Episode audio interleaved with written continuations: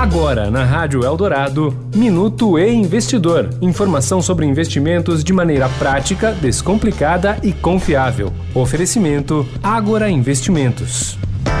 Investidores com ações da Americanas na carteira viram o patrimônio derreter desde que a companhia comunicou ao mercado um rombo bilionário e pediu recuperação judicial. Segundo fontes ouvidas pelo investidor, os investidores podem entrar com uma ação contra Americanas em função dos prejuízos causados.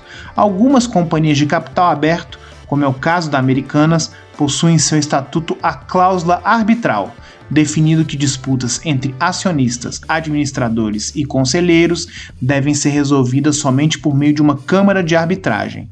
No entanto, não há consenso se essa seria a única forma para investidores processarem americanas. Para especialistas, embora não haja nenhuma garantia de que o judiciário acolheria um processo desse tipo, a melhor maneira e também a mais barata de pleitear a reparação de danos seria tentar ações coletivas, já que processos via arbitragem são conhecidos por terem um custo financeiro elevado.